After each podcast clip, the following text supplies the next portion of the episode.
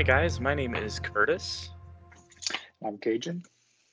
And welcome to the Fantasy Feast podcast covering Theft of Swords, Chapter three, Conspiracies. And this is actually, so I forgot to mention this book is, it's interesting the way uh, Michael J. Sullivan laid it out. Um, each book is actually two books. So this is book one um, in Theft of Swords. And it's called The Crown Conspiracy, I think. Book one, The Crown Conspiracy. Yeah. And so, um, and then book two is called Avempartha. So we're, and they separate the chapters out. So we're in book chapter three of The Crown Conspiracy. And I actually, I actually um, went on and looked up and see if, see if there were any other podcasts that um, covered Theft of Swords.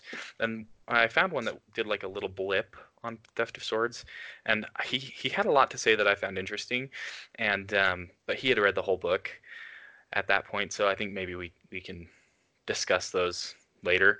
But one one thing that I do, do want to mention is this book is for everyone who just loves a good fantasy novel that just stays on the typical fantasy trope, right? You got your humans, dwarves, elves, goblins, right? Your basic four races, and of course there's conflict between them all, and um, it it sticks along those lines, which I really like that he does that because he doesn't try to reinvent the wheel and make something brand new. Um, and I'm sure eventually we'll get into some other series that the author does do that. And they're still fun to read, but this one's just like you can get right into it. You can start enjoying it right away. It's fast paced, um, mm-hmm. and things happen quickly, so you don't have to be like waiting for action to start. And uh, he does a really good job explaining like the religions, the beliefs, and um, the stuff that happens throughout the book. Like the story, as the story place takes place, you get that information, so you're not sitting having to have like these just long drawn out explanations, you know? So um, I like the way he does that. We're Go actually ahead. Introduced to our first dwarf in this uh, chapter as well. Yep. We get dwarf. We get a dwarf. I don't think we've met an elf yet, but we, Not yet. we do hear about them. Yep. But we did hear about them in the first, the last two chapters yeah, too. They were kind of the, the lower class slave, slave class. Mm-hmm. Which sucks for them. So, what do you think? What did you think of this these, this chapter? Oh, so, this chapter was was uh, a bit longer, so we're only doing chapter three. I know we said that we were doing two chapters, but this one was there was so much that happens that um, we'll have plenty to talk about. But yeah, um, this chapter is fast paced. It, I mean, within the first few pages, things are going on, and then the next few pages um you know you, there's a twist and you you're in a different almost a yeah. different frame, you know, just it continues on so fast, and it, it it's really fun. Yeah, well, you start it's out with the chapter, chapter thinking read. How are we gonna what in the world how is going are, to happen how are they gonna get out of this, and then they get out of it. You're just like how anyways mm-hmm. it's good it's good we're introduced to a couple new characters, which is cool. Um, and yeah, a couple different perspectives too. We're not we're not just stuck to Royce and Hadrian either. So we we're reading from the perspective of of different characters in this chapter as well. Um, so why don't we get into it? Chapter three, Let's Conspiracies. And uh, this got... chapter, how does this chapter start off? I did. I actually read both at both the both of the chapters, oh, okay. just in case you had a chance to read both. But I know it was super long and. Yeah, I don't want this to last all night, so we can definitely just do the one. Um, so, so the first uh, the first bit of this chapter starts out. We're still with Royce and Hadrian, okay, and they're mm-hmm. they're fulfilling their mission from uh, DeWitt. And as a reminder, DeWitt wanted them to steal the sword, uh, Count Pickering's sword. Right, so he wanted to be killed chapel. by this magical sword. Yeah, the superstitiously um, good. Sword, yeah. yeah, exactly. So they're at Ascendant Castle, where the sword is located in an altar um, in some chapel room. So, yeah. um, but one thing that, that I want to start out with as well is uh, I'm assuming this is the uh, the flag, but the, the crowned falcon standard. Mm-hmm. That's the flag, right? Yeah, the standard is the flag. Yeah. So is the falcon, like a crowned falcon, just their? It's their like lo- royal their crest, family, like crest. Okay, yeah. That's what I assumed. Essendon family crest is a crowned falcon. I think it's on a on a is it a maroon background, something like that. I can't remember. Not sure. Um. Okay. Yeah, so we start out with Royce and Hadrian. They're they're going to to the castle, and it kind of describes like the layers of the city. So you have the, it's the capital city of Melengar, which is Medford. And then you have four distinct quarters. You got Gentry Square, Artisan Row, and the Common Quarter. And then you have the lower quarter. And we know that the um, the Medford House and the Rosenthorn Tavern, where Gwen operates, um, that's in the lower quarter. So they're the kind of the slums of the city. Like most cities in Avon, Medford lay behind the protection of a strong outer wall. Nevertheless, the castle house had its own fortifications, partitioning it from the general city. So we get a little bit... So you get this this kind of, okay, so we're going into this city, we're going towards the capital, and there's a wall that we got to climb over in order to get into the basically the keep, where the king lives and where the where the sword is. So yeah. I think it starts out, and uh, does it start out? So they're watching this pair of guards, and no one's allowed within the walls, within like fifty feet of the walls, and the guards have orders and are trained to shoot anybody at night that gets within like fifty feet of the walls. Yep. Um, but they're not really paying super duper attention. They're kind of walking with their thumbs in their sword belts, not really paying super great attention. They're talking about their off-duty plans, and Royce and Hadrian are kind of just in the bushes watching and and doing their doing their thing. Yeah, and so this is a very last-minute job. They don't really have much of a plan besides scale the wall, get the sword, and get out. Yeah, and there, so there's ivy on this wall, and that's how they scale it. So basically, we just it's telling the story of them just climbing the wall. They um, crawl inside of the window, and you know they do the normal, you know, wait until the voices disappear, look down the hallway, you know, make sure that nobody's around the corner. Oh yeah, and they're already past the moat too. So he mm-hmm. talks about the swim across the moat was bone-chillingly cold. The ivy, however, pro- provided quite reliable, and the climb was as, as as easy as ascending a ladder. And then Hadrian says, I know, I now know why DeWitt didn't want to do this himself, Hadrian whispered to Royce as they hung from the ivy. After being frozen in that water, I think if I fell right now, I would shatter on impact. Just, in, just imagine how many chamber pots are dumped into it each day. I could have lived without that bit of insight. And then Roy says, just try to take your mind off the cold. So there's a there's a bunch of windows right above it, so they mm-hmm. assume that the chamber pots are emptied there, which they probably are. Into the moat, yeah, and they're yep. they're swam right through it. So they're probably yeah. covered in human refuse. Probably. And they're freezing too, so that's fun. So he, he kind of just shimmies him, his way up, and he goes in, and I like that I really like that Hadrian just goes in. So he goes in after Royce, and there's a burgundy canopy, blah, blah, blah, kind of describes the, the wall, and Hadrian remains silent near the window as Royce moves across the room to the door. So it kind of explains this. So Hadrian just kind of stands there and waits, because Royce, this is Royce's area of expertise.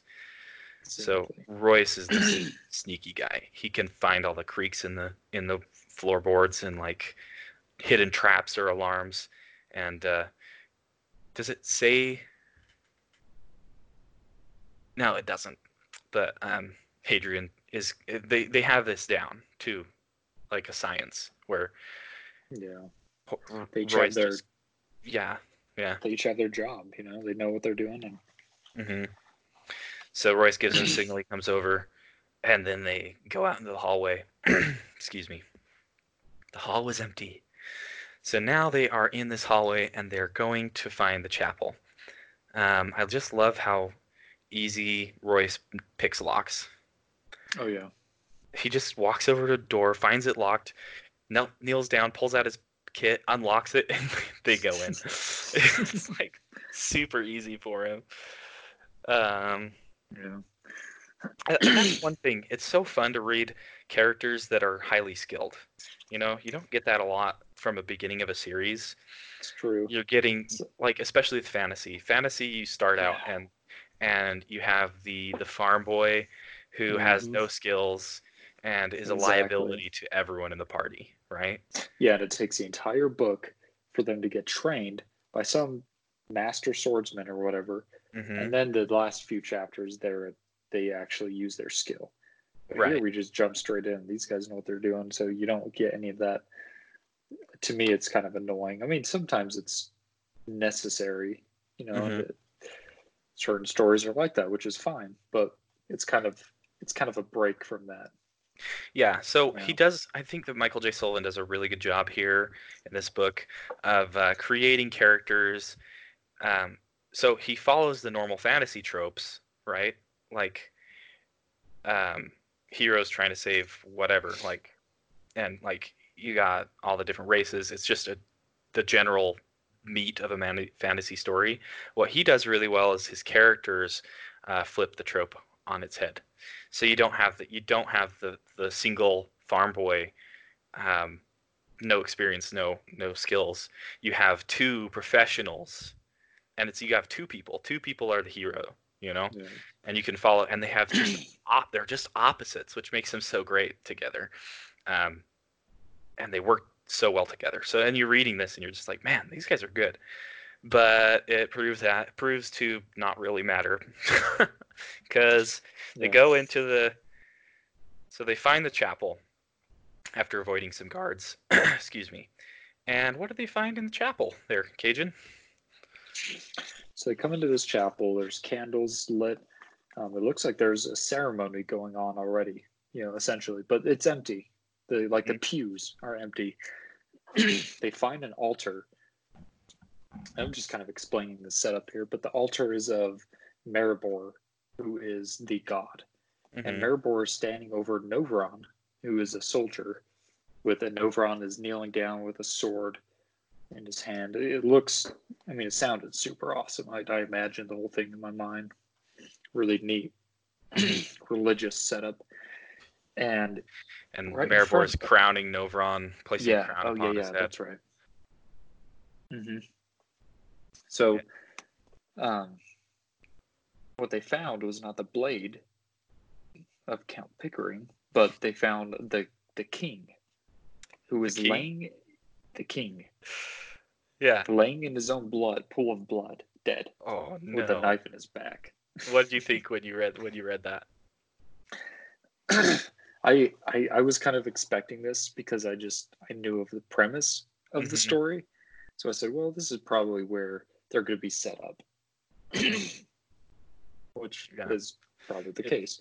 Yeah, yeah. So you go and they're like, so first they just notice this dude on the ground, right? And I think I think uh, Hadrian walks over to him and checks him, and he's dead. So yeah, laying there face face down in a pool of freshly spilled blood, was the body of a man.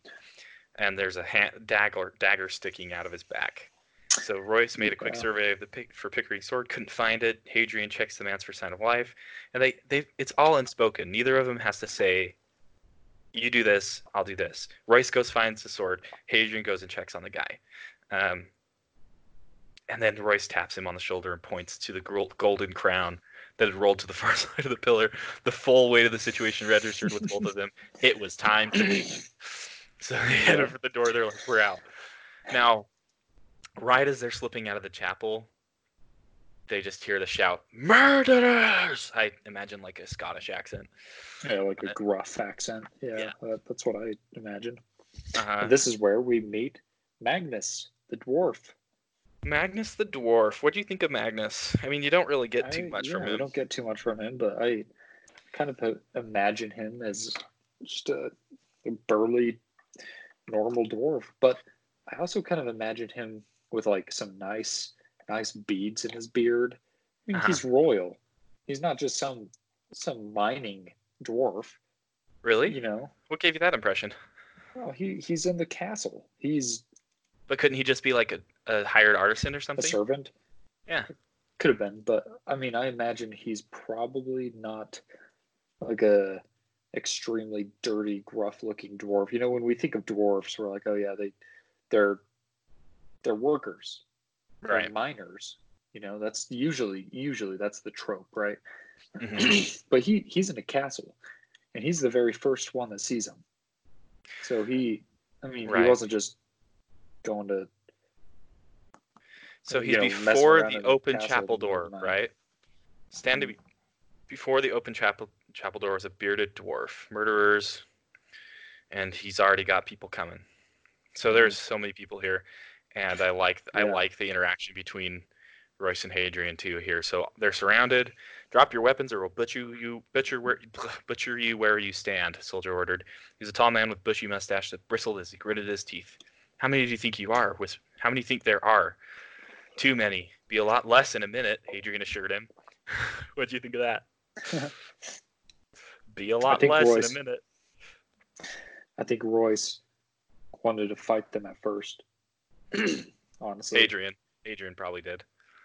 Or Hadrian, I don't know. Uh, I don't know. I think both of them probably maybe did. Both of them were like, well, we might have to fight this dwarf and a couple other people. But then they heard all the echoes of all these soldiers around them. And then they were like, well, maybe mm-hmm. this is too many. They're trying to get back through the door they came in. And it's like spiked from the inside. So they can't get in. So they, I think someone spiked it from the inside. We can't fight the entire castle guard. So Hadrian, Hadrian's just, you know, mad. Drops his swords, um, and they, they get they get taken. Now, at this point, we switch perspectives. Mm-hmm. So now we meet Alric Essendon, who is the prince, the son of King um, Essendon. Essendon, Essendon, I think is um, Essendon. Essendon is how they pr- pronounce Essendon. The audiobook. It doesn't doesn't okay. really ma- matter, but. Al- Alric Essendon, so he wakes up in... What did you think of him? Like, his character, just, you know, first impressions. Al- Alric Essendon. I don't know. My first impressions of him was that... Uh, I, I didn't hate him as much as I hated Ar- Archibald. Mm-hmm. Um, because I was like, okay, well, he... So the situation is that he's awoken by all these soldiers around him yelling and running around. And he's in with his, the maid... Um, Tilly, yeah, and he he's in some private room with her. Mm-hmm. I thought, well, okay, that, you know, that's that. It is what it is, I guess. He's not. He's had a, a nighttime uh, frolic with a with a maid girl Tilly, and he describes yeah. her like the least. Like he says that she's the least ugly of the servants. No, she. No, he says of all the castle servants, however, she was by far the prettiest. She, her needs for him attracted him, Alric, but in the morning it repulsed him. Ugh. She's the pr- she's the prettiest girl in the room, I guess. um, so, anyways, he, he's I kind can of tell a, you. He's kind of a shallow guy. Mm-hmm. Yeah. So my impressions of him aren't high, um, but we don't get too much of who he is just yet, I guess. Yeah, so his father thought differently.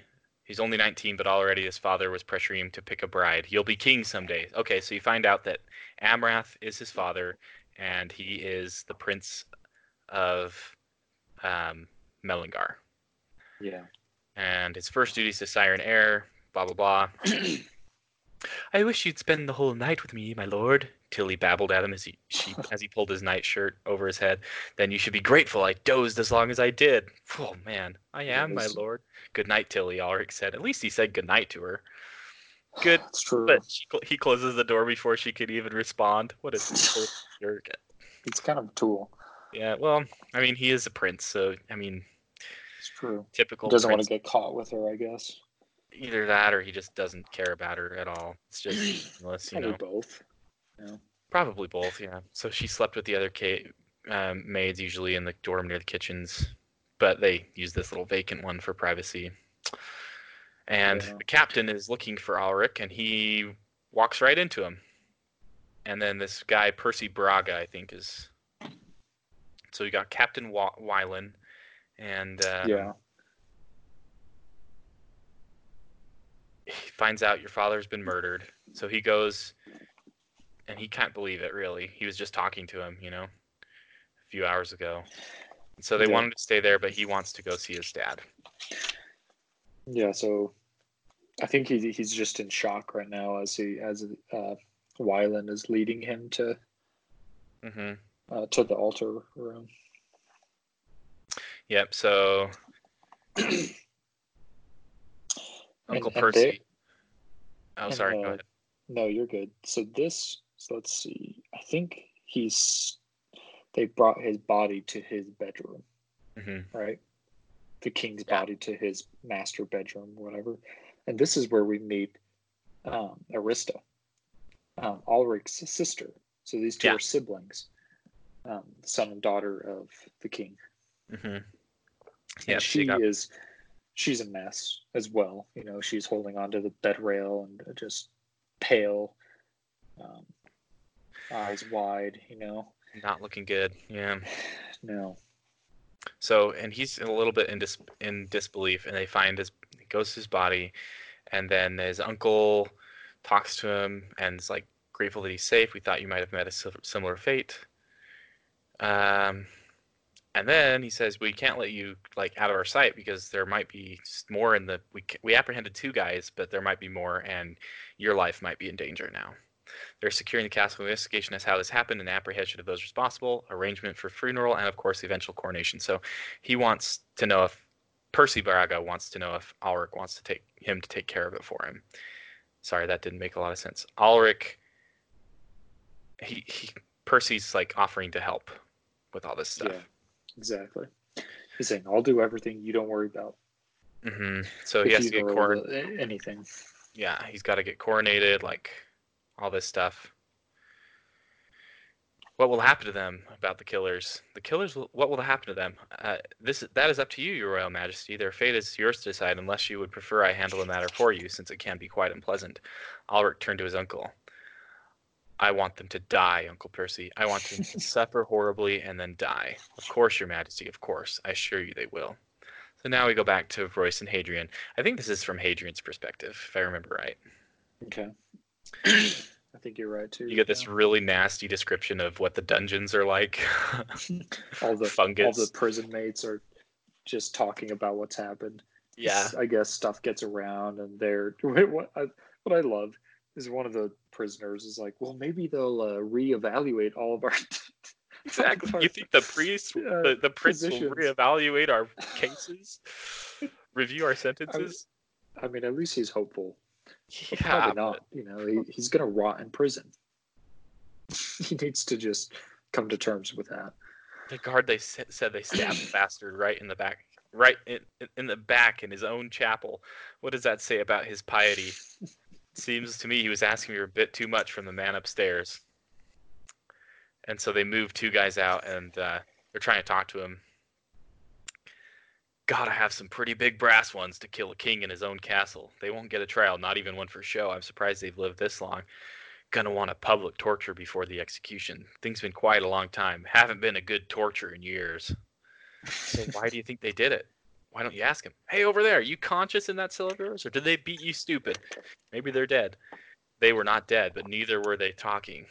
So they are chained to the wall.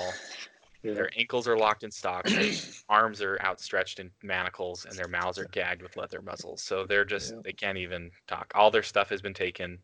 They're just standing there in their britches, pretty much. Yep, yeah, and, and this is when Alric comes to, to basically see them. Mm-hmm. Yeah, he, and he, like, slaps him. He slaps Royce, I think. He does when he when he leaves. But essentially what, what happens is he... He doesn't really talk to them because he knows, you know, Alric knows that they're probably just going to give him the same old spiel that every other person would if they murdered the king. Yeah, and, he's well, like, we didn't do it. Don't ungag him. They're just going to claim innocence, you know. Yeah, and he he probably, to, in my opinion, he probably wasn't emotionally prepared for that either because he he's he's kind of a weasel, you know, Alric. He's not. He doesn't yeah. have. A pair of brass balls like Hadrian and Royce, you know? Yeah, exactly. Like you don't you don't get the impression that Alric is a commanding no. person. You know, he seems to be un- inexperienced, and mm-hmm. he's got. It seems like he's got pretty big shoes to fill. So you're the new kill. He he has like a whole discussion with himself about what he's going to call Percy, his uncle. It's like I can't call you Uncle Percy. You yeah. can't, but Archduke is too formal. I'll just call you Percy. And he's like, it's not my place to approve your decisions any longer. Yeah. Percy and, is. And... Go ahead. uh, I was just going to say Percy's basically kind of commanding the entire situation. Mm-hmm. You know, Alric is basically saying, per, like, he, he's asking him for the advice, you know, what should we do with them? What should I do? You know, what are you going to do? How, how, basically, how are we going to go forward with this? So, yeah, you're right. No commanding presence at all with Alric. Yeah, well, P- Percy is like the, to use the Game of Thrones reference, he's like the hand of the king almost. Like, he's, yeah, the, exactly. He's the right-hand man, you know? And like, he's the uncle. Mm-hmm. He's he's Amrath's brother. Yeah, and he or brother-in-law. I mean, I can't. I I don't think we know yeah, if it's brother or brother-in-law. He seems like a just kind of a normal. He knows what guy. He's doing. You know, he knows. Yeah, he knows the politics behind all this. So, mm-hmm. so he's getting all of his information from him, and then they basically say, "Yeah, we're gonna, you know, bring them out, and we're gonna torture them in front of everybody, and basically kill them as pull their intestines out and yeah, let them die can... a slow, painful death." Yeah, so he's wondering why they should even draw it out. And he says, well, they could tell us if they're working for a loan or for someone else. They could even tell us who that person or persons might be. And he sees a mark, a twisted mark in the shape of an M. For for listeners, that's M as in Mary, on Royce's left shoulder. And uh, he asks, asks what it is, and Braga says it's a brand. It's the mark of Manzant, or Manzant, Manzant. Mm-hmm. It seemed this creature was once an inmate of Manzant prison. Alric looked puzzled. I don't think inmates, inmates were released from Manzant. I wasn't aware anyone has ever escaped. And Braga's puzzled it by it too. He doesn't know. So, hmm, there's a little bit of intrigue in Royce's past that maybe we'll yeah. find out later. Manzant prison. So he spent some time in Manzant. Yeah. But whatever that is, cool. It's just a yeah, who knows? Maybe a prison for life that no one gets an inescapable. Yeah. But he must have escaped. It seems like he's escaped.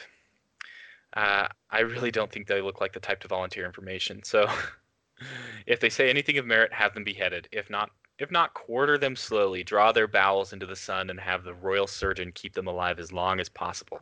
Oh, and before you do, make certain heralds have time to make sh- several announcement- announcements. I want a crowd for this. People to know the penalty for treason. Oh boy. So now we get back to Hadrian. Yeah, he he was my father, you worthless piece of filth. And he uh, slaps Hadrian. Backhands him. Mm-hmm. Not Hadrian, sorry, Royce. Royce and yeah. Royce didn't want to take this job to begin with. Yeah. Right.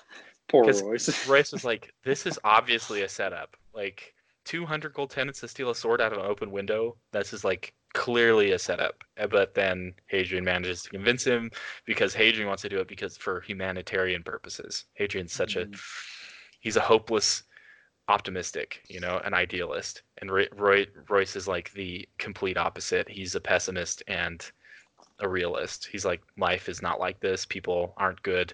Coincidences never happen, and if things are good, too good to be true, they are.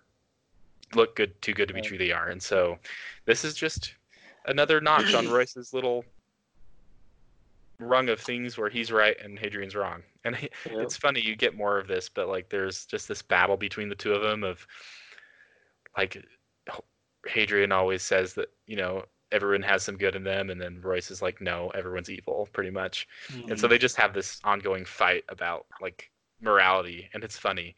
Um, and they always just like tally it, but I don't know if tally is the right word, but we'll we'll get into that a little more as yeah. we read. So they don't know how long they've been doing. A few hours they're hanging in the in the dungeon, and uh, they can't sleep. It's making the muzzles are making it hard to breathe, and uh, uh, I think Hadrian says something about. Oh, he doesn't want to look at Royce. He so he doesn't say any. He can't say anything to Royce. My mm-hmm. bad. So, um, he's. feeling pretty guilty about the situation that he's put himself and Royce in. It's all his fault.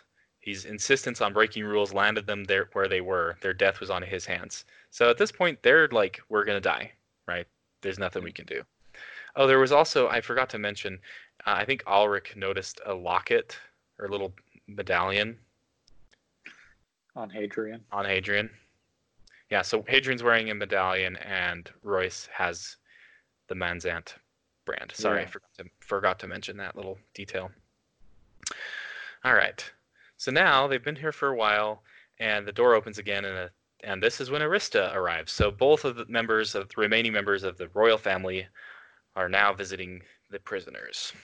Now, what do you think of this moment? What you were expecting? Um, uh, not exactly, but I thought that this was going to be definitely key into what happens next, mm-hmm. because I figured, like, well, they obviously can't move, and I, I didn't think that they were going to be able to escape. So I thought, no, it's a, an escape is going to be too much at this point. Mm-hmm. You know, they, they have nothing to escape with. So I thought somebody has to be coming down there to basically do something to set them free, and you know, I, so mm-hmm. I, I kind of, kind of expected it, but not, not in the way that she, not from the sister, right? Yeah, not from her, and not from. Not with what she basically proposed to them. Yeah, um, so yeah, she, she sends out the guards. You can go mm-hmm. ahead and explain the scene if you want. Sure. She sends out the guards, and she comes in. She's uh, basically saying, you know, do you know who I am? Uh, Hadrian does know. He says, you're Princess Arista Ascendant. Ascendant? Essendon. Yeah. Um, and you know, they, they give they give her their names, and I, I think at this point they just kind of assume, well, we're gonna die, so we've got nothing to hide from her. Yep. And that's all they can do at this point is just be honest, like, hey, they basically say we were sent here by a man of by the name of by a man from a man by the name of DeWitt. They explained to him that they were gonna steal the sword. Uh, to save DeWitt's life. Mm-hmm. So, and then she, she pauses after hearing the story. She pauses. Her lips began to tremble. Mm. Um, and then, you know, Hadrian, of course, is like, well, for what it's worth, we did kill the king.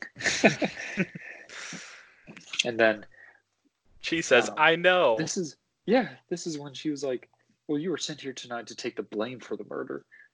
And they were like, well, yeah, we figured. Are you? He, he didn't. He didn't want to. Like, he's feeling a little bit of hope. Turned to Royce. Is yeah. she being sarcastic? I can. You can t- usually tell better than I. Not this time. Royce said, his face tense. He doesn't know if they if she's being sarcastic or not. I just can't believe he's really gone. Oh, so she's really just sad. I kissed him goodnight. It was only a few hours ago. Her dad just got killed. Mm-hmm. So yeah, they've. They're pretty. Arista's upset. She said, there is no DeWitt. There was no dinner party. Even if any of that were true, Alric wouldn't believe me. Not a person in this castle will believe me. I'm just an emotional girl. They'll say she she's distraught. She's upset. I can do more to no more to stop your execution today than I can do to save my own father's life last night. You knew he was going to die? Royce asked. Royce asked. She nodded, fighting tears again. I knew. I was told he would be killed, but I didn't believe it. Tell me, what would you do to get out of this castle alive before morning? Hadrian, I'm thinking about anything. How about you, Royce? I'd have to say I'm good with that. I can't stop the ex- execu- execution, but I can see, t- see to it that you get out of this dungeon. So mm. she doesn't know personally how to ex- explore the sewers, but she can get them to the sewers. And then she yeah. explains that she wants them to kidnap her brother. And that is tech, he's the king of Melengar. They want her to ki- they want he wants ah, she wants them to kidnap the king.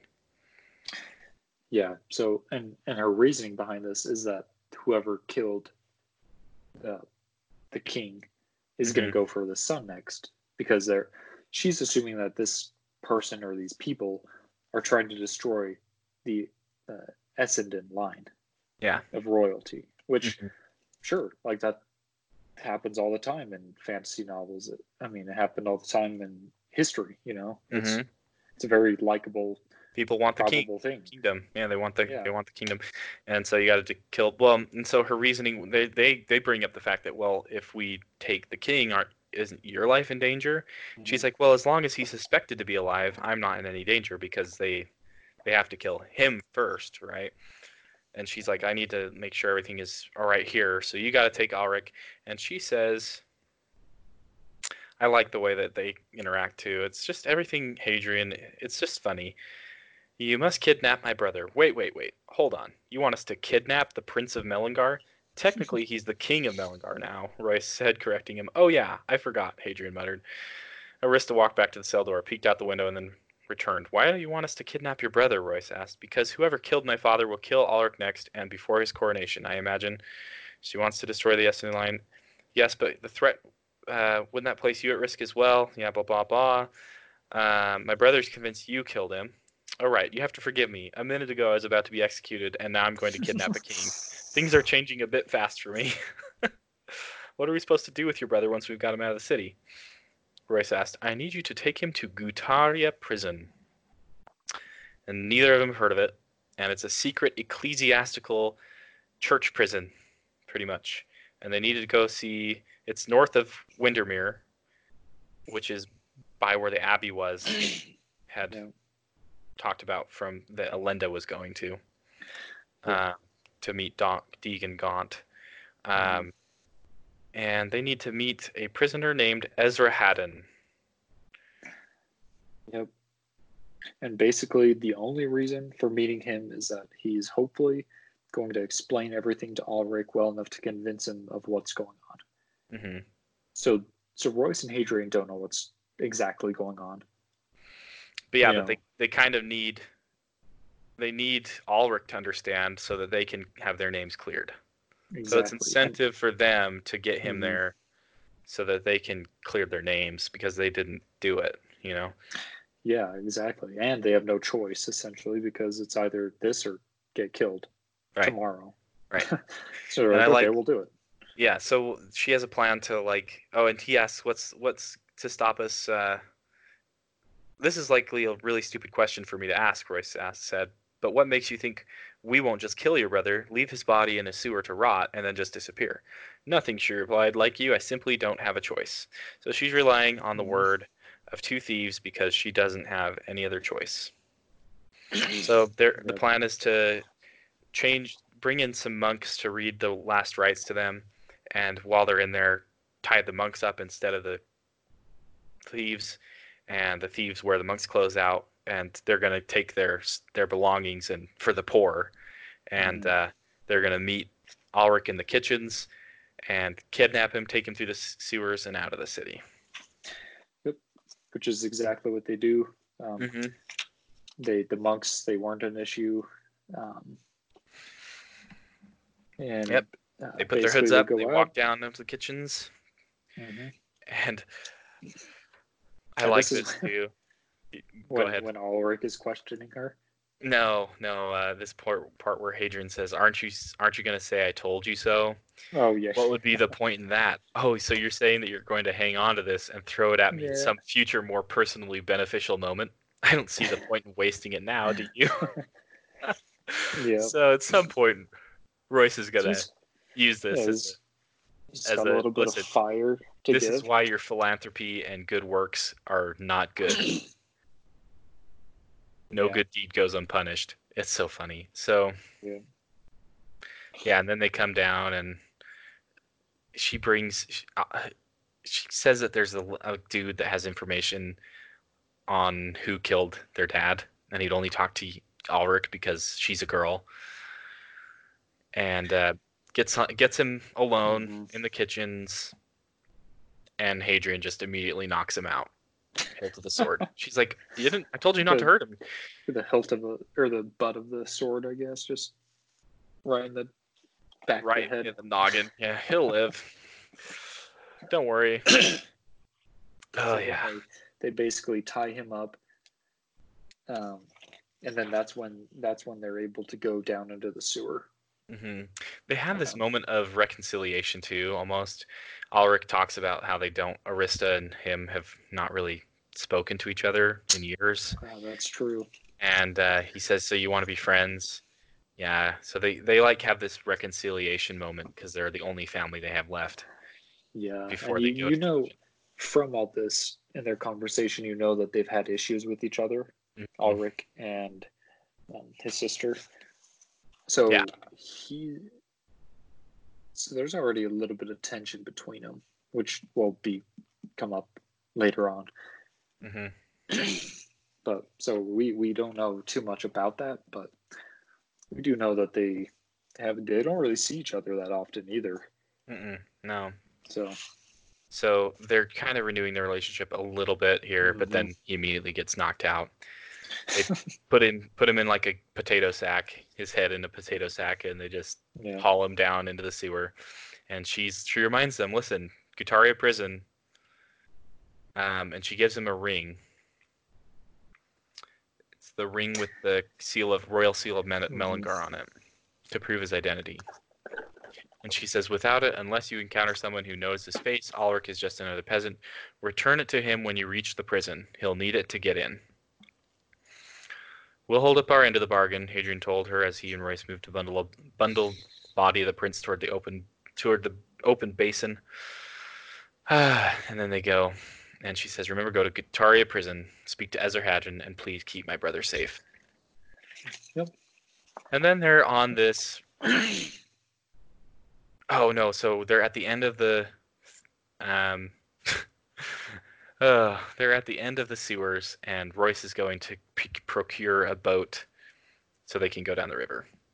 And it's yeah. just Hadrian and the, the king at this point, and he tells him to shut up. I'll have you so flailed to death. Release me this instant. He's, he's waking up now, and he's mm-hmm. mad. mm-hmm. You'll be quiet, or I'll let you go into the river, and we'll see how you well, well you tread water with your hands and feet tied. You wouldn't dare. I'm the king of Melengar, you swine. Oh, man. Hadrian kicked Alric's legs out from under him, and Prince fell face down. So he just lets him struggle in the water. Just dunks him. Like, I think he does twice. He dunks him. Yeah, so, he does. And then he shuts his mouth after that. So they found a fisherman's boat, took the liberty of commandeering it, and they start sailing away. Start sailing on and they the Galewy- Galewyr River? Galewyr, I think. Galewyr. Galewyr. You know better. I mean, you listen to the audio, but... Uh, he pronounces it Galewyr. Galewyr. Okay. The Galewyr River. So they, they're then they're just floating along. Royce is using the tiller, and Hadrian's kind of just pushing with a pole to keep them out of... away from the edges, right? And they're just floating. They don't have any way to steer or to, well, they can steer, but they can't propel themselves. So they're just going downstream, chilling lazily by. Gives you some some some good description of the countryside as they go, and it's it's a, it seems pretty pretty nice, pretty nice early autumn day or late autumn yeah. day. It's starting to get cooler, um, but it's a nice day. Yep. And no one notices them as they just float on by. No one stops them. Yeah. No one pays pat- particular attention to them. And then uh, this is when they they realize that um, Alric is uh, being very still. Right? He's just they they're kind of talking about becoming fishermen and yeah, uh, what the, what like that, that life would kind of be like. They're I love it. They're just like trying to get away from thieving. Maybe we should be fishermen. Fishermen? Royce asked dubiously. This is pretty nice, isn't it? I never realized how much I like the sound of water lapping against a boat before. I'm enjoying this. The buzzing of a dragonfly, the sight of the cattails, the bank just drifting lazily by. Fish just don't jump into the boat, you know. You have to cast nets, haul them in, gut the fish, cut off their heads, and scale them. You don't just get to drift. Putting it that way makes it sound oddly like more work. Oh, man. So, yeah. So maybe not fishermen for you guys. And then Royce says, you think he's still alive? Hadrian's like, sure. He's probably sleeping. Why do you ask? I was just pondering something. Do you think a person could smother in a wet potato bag? Oh, and at this, Hadrian immediately jumps up and thinks, probably. I really hadn't thought about it this na- until now. He got up and shook Alric, but the prince did not stir. Why didn't you mention something earlier? It doesn't. It's funny because I don't know if Royce even realized it either. So, oh man, it's just good. So Alric's making a ploy to try to escape here. So then, so basically. Hadrian bends down to check if he's breathing, and then Hadrian, uh, or uh, the prince, kicks Hadrian down um, back towards Royce, but then uh, Hadrian, of course, is on them already. You know, Royce looks back, and Hadrian's already back up. And yeah, hey, Royce is just kind of standing there, sitting there amused. Yeah, yeah, Royce, he doesn't even move. He's just like, yep. They have to tie him back up, and Hadrian yep. sits back to rest. And Royce says, see, that's more like fishing. Only fish don't kick, of course. Okay, so it was a bad idea. And then the prince just threatens them, and blah, yeah, blah, blah, of course. Blah. He, just he realizes who it is. Yeah, and this is just, you know, we kind of get some of the prince's, uh, Aldric, Aldric's uh, personality, and we don't like him, essentially. He is just annoying. I mean, he has been kidnapped, but just throughout this entire chapter, you kind of realize who he is, and he's... yeah. Not an awesome guy. So they have this argument where he's like blaming Arista for helping them escape, which is true. She did help them escape. Mm-hmm. And he says that she wants the crown. She's always wanted the crown. Um, and he, he refuses to believe that she's actually trying to help him. Because they, yeah. they explain to him why they're doing what they're doing. She asked us to, to take you to this Gutaria prison. He has never heard of it. Um... And they're just they're just on this way to this place that no one's ever heard of, and uh, he just believes wholeheartedly that she's trying to get him killed. Um, and they they you know they're actually conversing with him, and they're like, we sh- we could have killed if we wanted to kill you, we would have killed you by now, you know. And he yes. thinks that they're murderers. He thinks that Arista is plan- plotting to steal the throne. Um, and he just kind of is in a state, you know?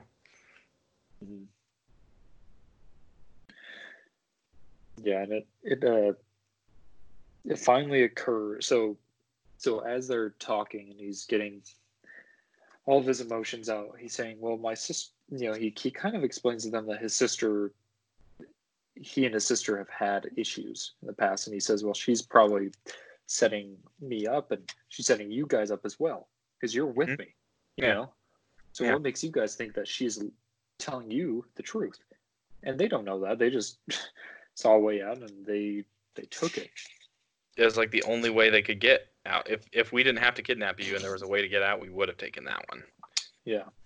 And uh, in uh, in Prince Ald- um, Aldric's defense, he or Alric's defense, I keep saying Aldric, but it's uh, Alric. Yeah. So anyways, in his defense, he actually comes up with this theory. And they're heading, you know, they decide to go to the Winds Abbey, which, so there's a city called Row at the end of the river, which is kind of big.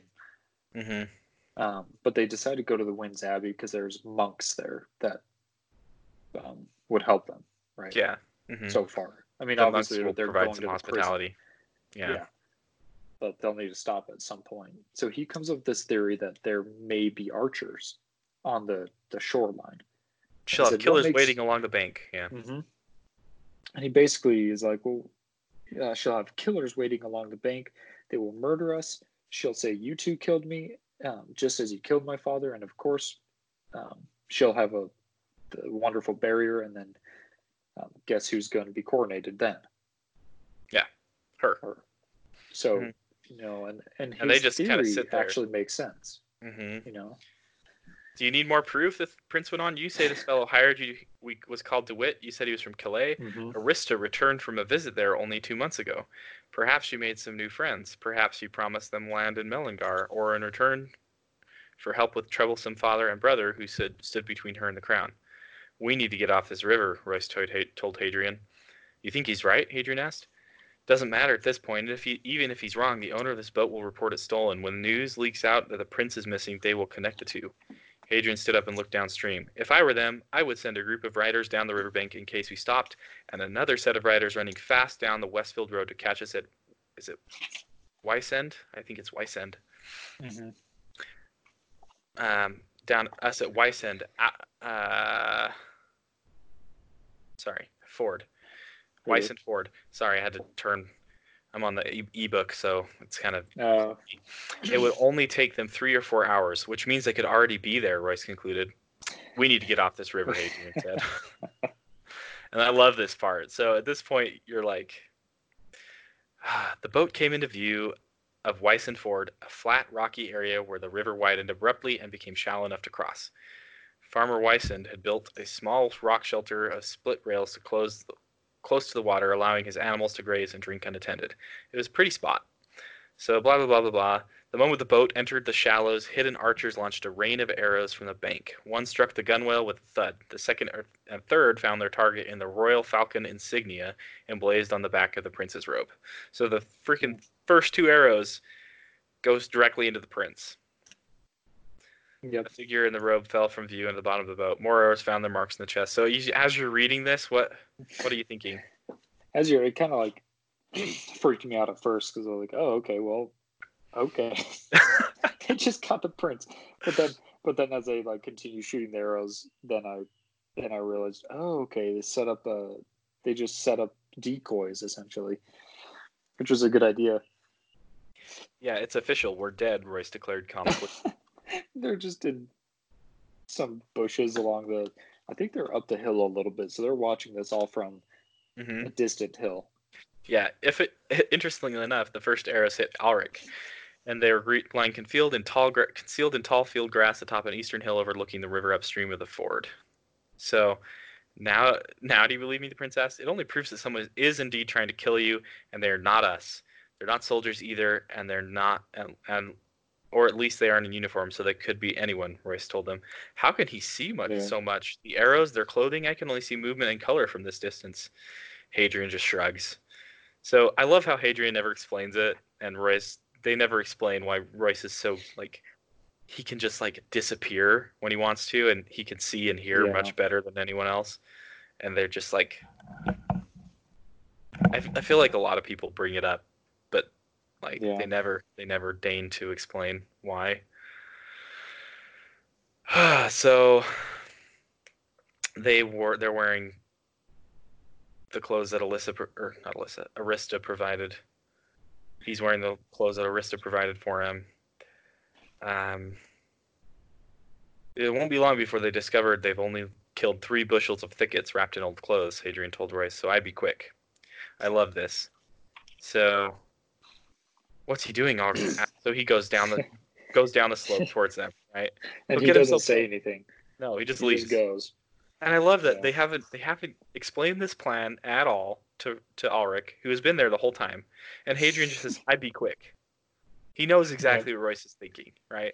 And Royce yeah. just goes. Goes down the hill, and Ulrich's like, what is he doing? He's going to get himself and us killed as well. That's one opinion, Hadrian said. Just sit tight. Just complete trust in in Royce's abilities to, to get them out of there. Mm-hmm. Royce slipped into the shade of the trees, and Hadrian immediately lost sight of him. Where'd he go? Where'd he go? The prince asked with a puzzled look on his face. Once more, Hadrian just shrugs. He just ignores him. Below them, so they, they converge on the boat. Two men remained with the boat. Just then, Hadrian caught sight of movement in the trees, a train of tethered horses trotting up the slope toward him and Alric. From the bank came shouts of alarm and cursing as the distant figures struggled to race across the field and up the hill. So he stole their horses. All of them, it looks like. And Royce is crouched down, hanging between the the foremost animals. So he can't even be seen. He just... He's between the animals, so they can't see a rider, you know? Mm-hmm. Yep. So, and he gets... gets orders Alric to mount one of the, the horses, and they take off. They're galloping down the road. So Alric's on a horse, and Hadrian and Royce are both on horses as well. And uh, Royce leads them a mile northwest, where Westfield and Stonemill roads intersected. And then, again, this is parts where you kind of need a map to know where where what where they're yeah. at. I, but, I walked, looked at the map, but I love how I love how Royce just goes astray, and he he leads them because he knows that they'll probably be tracked and followed. Mm-hmm. So he leads them north mm-hmm.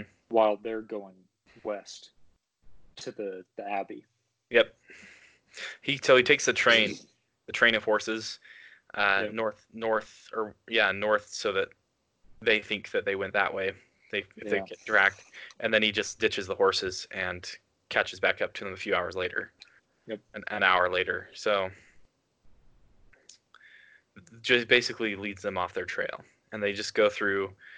Um, Um, do, do, do.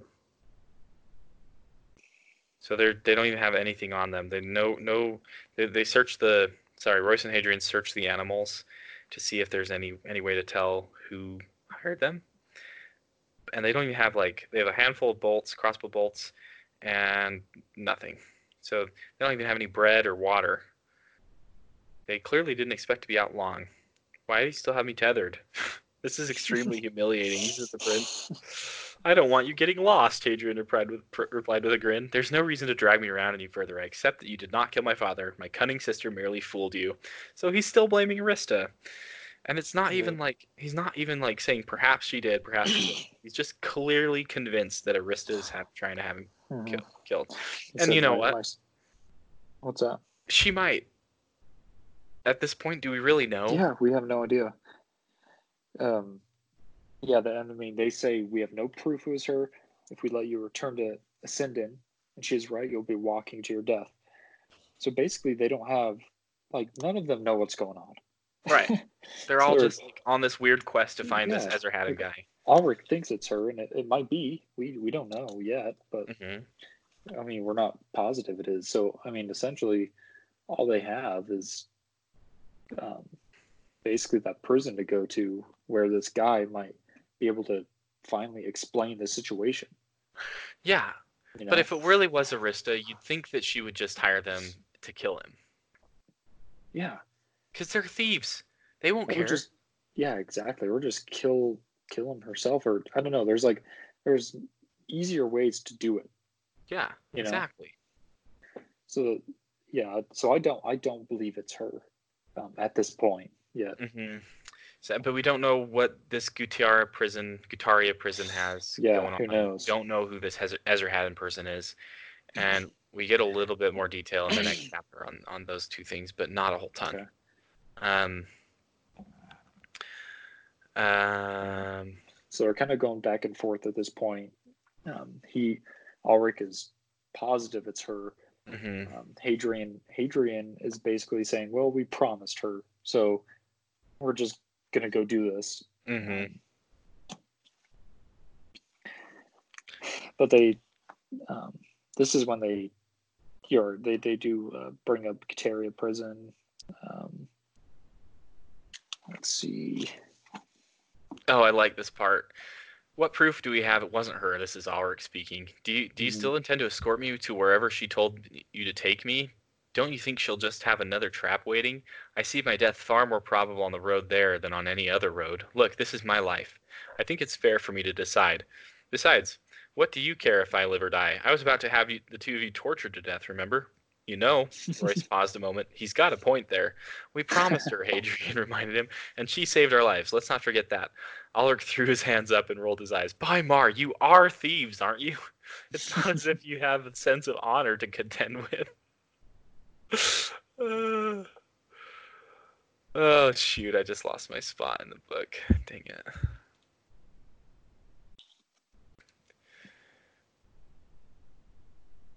see. And then uh,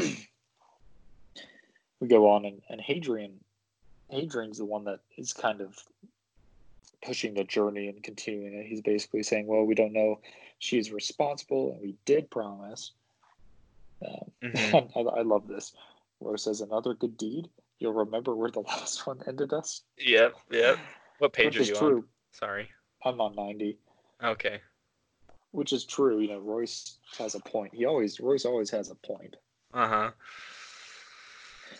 Oh yeah. So this is where when they um, decide to go to uh, Windermere um, at the Abbey, and they they know that the monks um, have a, a code or doctrine that they have to help wayward travelers.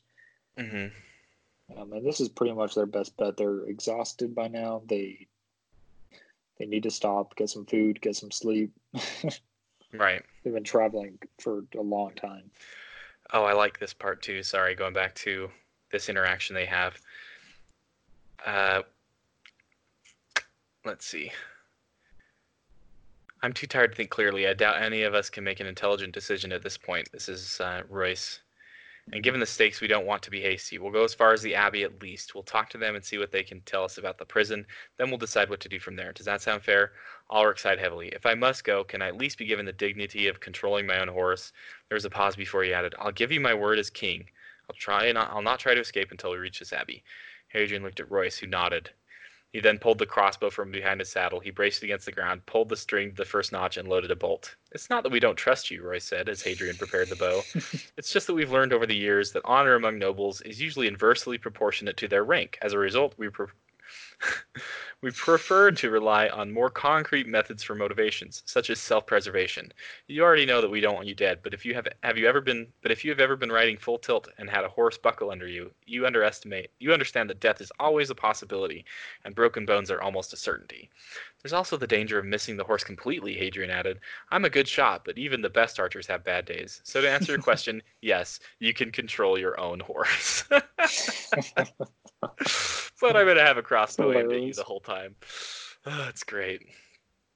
So they're just going a moderate pace. They pretty much, it's terrible. And uh, they end up at the Abbey in the middle of the night, right? Mm-hmm. And Royce is getting them there without any... any need to consult a map or a road. He kind of just takes a, a shortcut through the woods, and he has an uncanny uncanny sense of direction, right? Yeah, which actually I have a this this adds on to my theory. Oh yeah, about okay. him being an elf. Oh okay, okay. Because if you remember when they were first climbing into the, the castle to steal the sword, mm-hmm. he, he could see clearly. He was the one leading them. Okay? Right. I thought, okay, well, well doesn't he just, there's... what if he just has an uncanny sense of eyesight? He could, but there's evidence, okay? Now, okay, okay, there's okay. like three moments here where he is, and oh, oh, there's, when, they, when they're seeing the guys shooting mm-hmm. arrows at the boat, and mm-hmm. at them, essentially. Um, I remember Alric was like, how can he see that? All I see is like blurs and colors. You know, mm-hmm. you can see the guys, but not. You can't see how many or what color they're wearing. Right. Like Royce did. Royce but, I mean, could just see that. Yeah, yeah, I, I agree. But there's nothing else. I mean, maybe he has some uh, ancestral blood for some other race, but is could that be. necessarily elven blood? Because he doesn't have any elven features. Um, he, I mean, That's true. doesn't describe him not. as looking like an elf at all. And yeah. he's... He's, um, and it doesn't, the only description of elves we have is that they're, like, full-blooded elves are fair, and the half-bloods are nasty, right? Yeah, and we don't have any other description of, like, their, um, like, their senses, or, like, mm-hmm. how well they can see or, or hear, or, like, disappear into the night, or how, how, like... how much alacrity they have, I guess you could say. So that is... I agree that there is something going on with, with Royce at this point, but is it mm-hmm. is it safe to make the assumption that elf... Oh, no, it's never safe. It's never safe, but I'd like to think it is, because that would be awesome. Yeah, maybe we'll learn more about, about Royce's heritage yeah. and past. We yeah. will, we'll learn more, but uh, I'm just... I'm just you know, trying to keep you a little grounded here. I do like You're your trying theories, to be a realist. Keep keep your theories coming. We like the theories. We like to hear hear your thoughts here. So, um, yeah, yeah, I, I agree. I agree. There is definitely something going on with Royce, and mm-hmm. elf isn't a bad, it's not a bad theory. It's definitely not a bad theory. But it could be like, he's kind of short too. Maybe it could be dwarf. Could be, I don't know. There's you something know. going on though. We don't know what goblins are like. Maybe he's half goblin. Could be. I I don't know. We'll we'll find out. So the next couple pages are so they, it's just like them traveling. It's just right? going through the brush. They're super tired. We don't need to go into all that. But yeah, basically they get to the Winds Abbey. Mm-hmm. Um, and they, they knock on the door, and a a little short monk answers it. And he's a timid guy. And he says, who is it? And Royce answers, it's wayfarers, cold, tired, and hoping for a place to rest. Um, this guy is really, really uh, timid and just kind of hesitant on mm-hmm. answering them and letting them in. And they keep asking, like, well, or they keep saying, you know, we have horses, what do we do with them? And then they basically answer their own question by saying, well, there's a tree out there, so we'll just tie them there. And then this guy is, this little monk is like, oh, let's see, where is it? He was like relieved that they were able to tie him up these... outside. Yeah. So it's kind of weird. He's not, you know, we. I like that we he were... says, he's like, the way he talks too is a little bit weird. Like, yeah. He, he says, uh, we were hoping to take advantage of the famous hospitality of the legendary monks of Maribor. Do you have room? I I suppose. He stepped back to allow them entrance. Come in. You can. We have horses. Hadrian up to, er, interrupted. Really? How exciting! Like, who gets excited over horses? It's weird. He, I don't know. Sounding Something's impressed. Up. Something's oh, I would like to see person. them, but it's very late. So he, he's assuming that they want to show him their horses. Yeah, like, they're like, no, we're just trying to st- get them a stable for the night. Oh, I see. The monk paused. Oh, man. Ah, well, we had a lovely stable, mostly for cows, sheep, and goats, but that's not going to work tonight. We also had some animal pens where we kept pigs, but really don't either. That really won't do either. I suppose we just tie them up outside somewhere, if that's all right. Hadrian said, I think I remember a little tree or two. The monk nodded, appearing relieved to have the issue resolved. So he didn't know what they were going to do with the horses. So this whole yeah. interaction between him and them and the monks, it's nighttime, right? So they don't, they can't see too much. And uh, it's, they kind of walk through the courtyard following um, the monk. Um, we didn't mean to wake you, Hadrian said softly. Oh, not me. The monk said, I actually don't sleep much. I was busy with a book, right in the middle of a sentence when I heard you. Most unnerving. It's a rare thing to hear someone in the middle of the day around here, much less a dark night. Columns of freestanding stone rose beneath the cloud sky, and various black silhouetted statues dotted the space. The smoky smell was stronger, so there's a smell of smoke in the air. Um, there's the only thing that's burning appears to be the monk. No, not the monk, sorry, the lantern in the monk's hand. Um, and so the monk tells him he can stay. They can stay here, and it's like this tiny cellar, right? And at this yeah. point, it, it's cold, it's windy, and I think it's even raining, right? And it's yeah, just it an uncomfortable place. And they're here at this abbey, and the only thing this guy has to offer them is um, this tiny hovel. That's how it's described. Uh, mm-hmm. Inside, it was very cramped, filled with piles of neatly stacked wood, tied bundles of twigs and heather, two wooden barrels, a chamber pot, a little table, and a single cot. No one said a word for a moment. It's not much, I know, the monk said regretfully, but at the moment it's all I can offer you. They don't they don't have blankets or anything. So at this point, what are you what are you thinking going on here? Is there something up at the abbey? Well, he says in the next page, she said, uh, Royce says, the question is, is why? Like, why are we not getting the hospitality that we've heard about, right? Mm-hmm. And he said, who else is here? It would need to be several groups or a tremendously large party to turn us out uh, to this hovel. Mm-hmm. And then they say, only nobility travel with such large uh, pe- such large groups. So, I don't know. I'm thinking that I'm thinking that there's something going on. Um, possibly a search party. Mm-hmm. I, I thought about that, maybe, but um, yeah. And if it's a search party, they could be know. in trouble being here, right? Yeah, they could like be right below this entire search party who's there searching mm-hmm. for them. Um, so they kind of they kind of come up with a plan at this point as they're as they're moving things around and getting their little.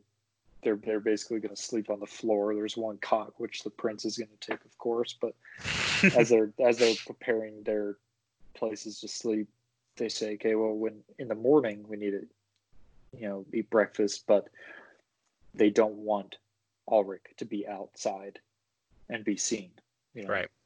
So they they basically come up with a plan that they're going to be the ones coming out and. Um, Trying to so figure gonna... out what. Yeah, sorry. Go ahead. What's going on? No, that, that's about all I had. Yeah, so they're gonna they're gonna wait till the morning, get some breakfast, and leave early. Mm-hmm. He says they think that the monks are gonna be up way before they get up, anyways, to start breakfast. Yeah. And Alric is saying, this is intolerable. I can't believe I'm being subjected to this. Ah, jeez. Spoiled. Consider it a vacation, Hadrian said. For at least one day you get to pretend you are nobody, a common peasant, son of a blacksmith, perhaps. No, Royce said, preparing his own sleeping space but keeping his boots on. They might expect him to know things like how to use a hammer. And look at his hands. Anyone could tell he was lying. Most people have jobs that require the use of their hands, Royce, Hadrian pointed out. He spread his cloak over himself and turned on his side. What could a common peasant do that monks wouldn't know the first thing about and wouldn't cause calluses? He could be a thief or a whore. yeah, look, they both looked at the prince, who cringed at his prospects. I'm taking the cot, Alric said. And that is the end of the chapter. So, so much overall chapter. impressions. Overall impressions so far of the book. Is it living up to expectations? It is, yeah. That that chapter is really awesome. Really long. So I'm glad we only did that one because I mm-hmm. um I, I want to keep my information. Yeah, well, set, we start you know, we and... start the chapter with him, them like leaving for the mission, and we end up yeah. in a completely different yeah exactly. Like, city. Like, there's so many twists and turns in this chapter. It, it's just really, really fun. Usually in books, by about the third chapter, there's just a lot of exposition still going on, you know. And, and yeah, you don't have a lot here, of action or things happening. No. Yet. We're already getting into the action on already, you know, things are happening to these guys. So I like that this book just kind of sets off, you know, it kind of hits the ground running. Mm-hmm. Third chapter, really impressed with it. It was a fun chapter to read. Um, right. I had a blast. And I, uh, it's, it's fun to introduce new characters. Um, I guess we'll find out what happens. I, I'm really interested. Um, these monks are really interesting, or at least the one that we've met. This mm-hmm. was kind of interesting, a little suspicious, so I wonder what's going on. And, yeah, we don't even know his name yet. No, they, he doesn't know their names either. Mm-hmm. He has no idea. He's just like, well, I guess I have to board you, so mm-hmm. come on in. So the next chapter yeah. is, let's see. Yeah, let's look in. How many pages? Chapter four. It's called Windermere.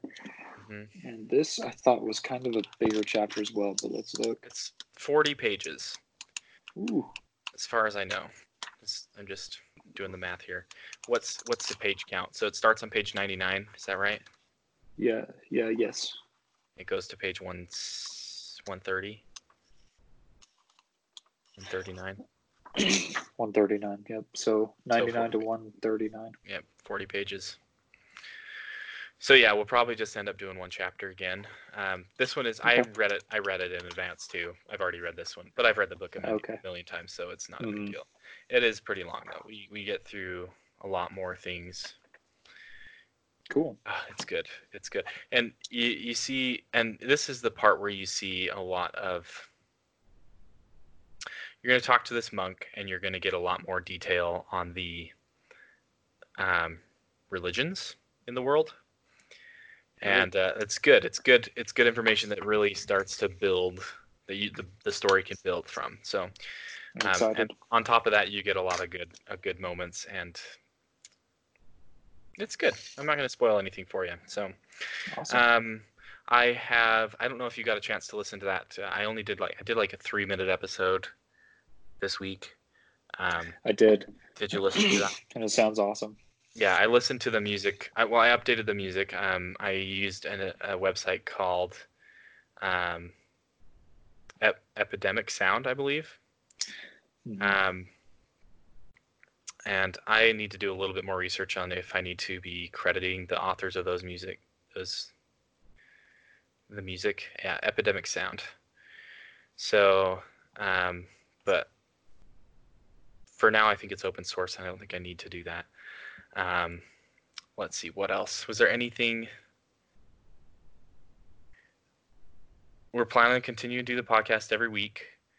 Um, hopefully, hopefully, when the chapters start getting, I don't know, the chapters are long, and there's not very many. So the first book in the the first book, meaning The Crown Conspiracy, inside Theft of Swords, book one of Theft of Swords, yeah. um, yeah. has ten chapters, and we're on chapter four now.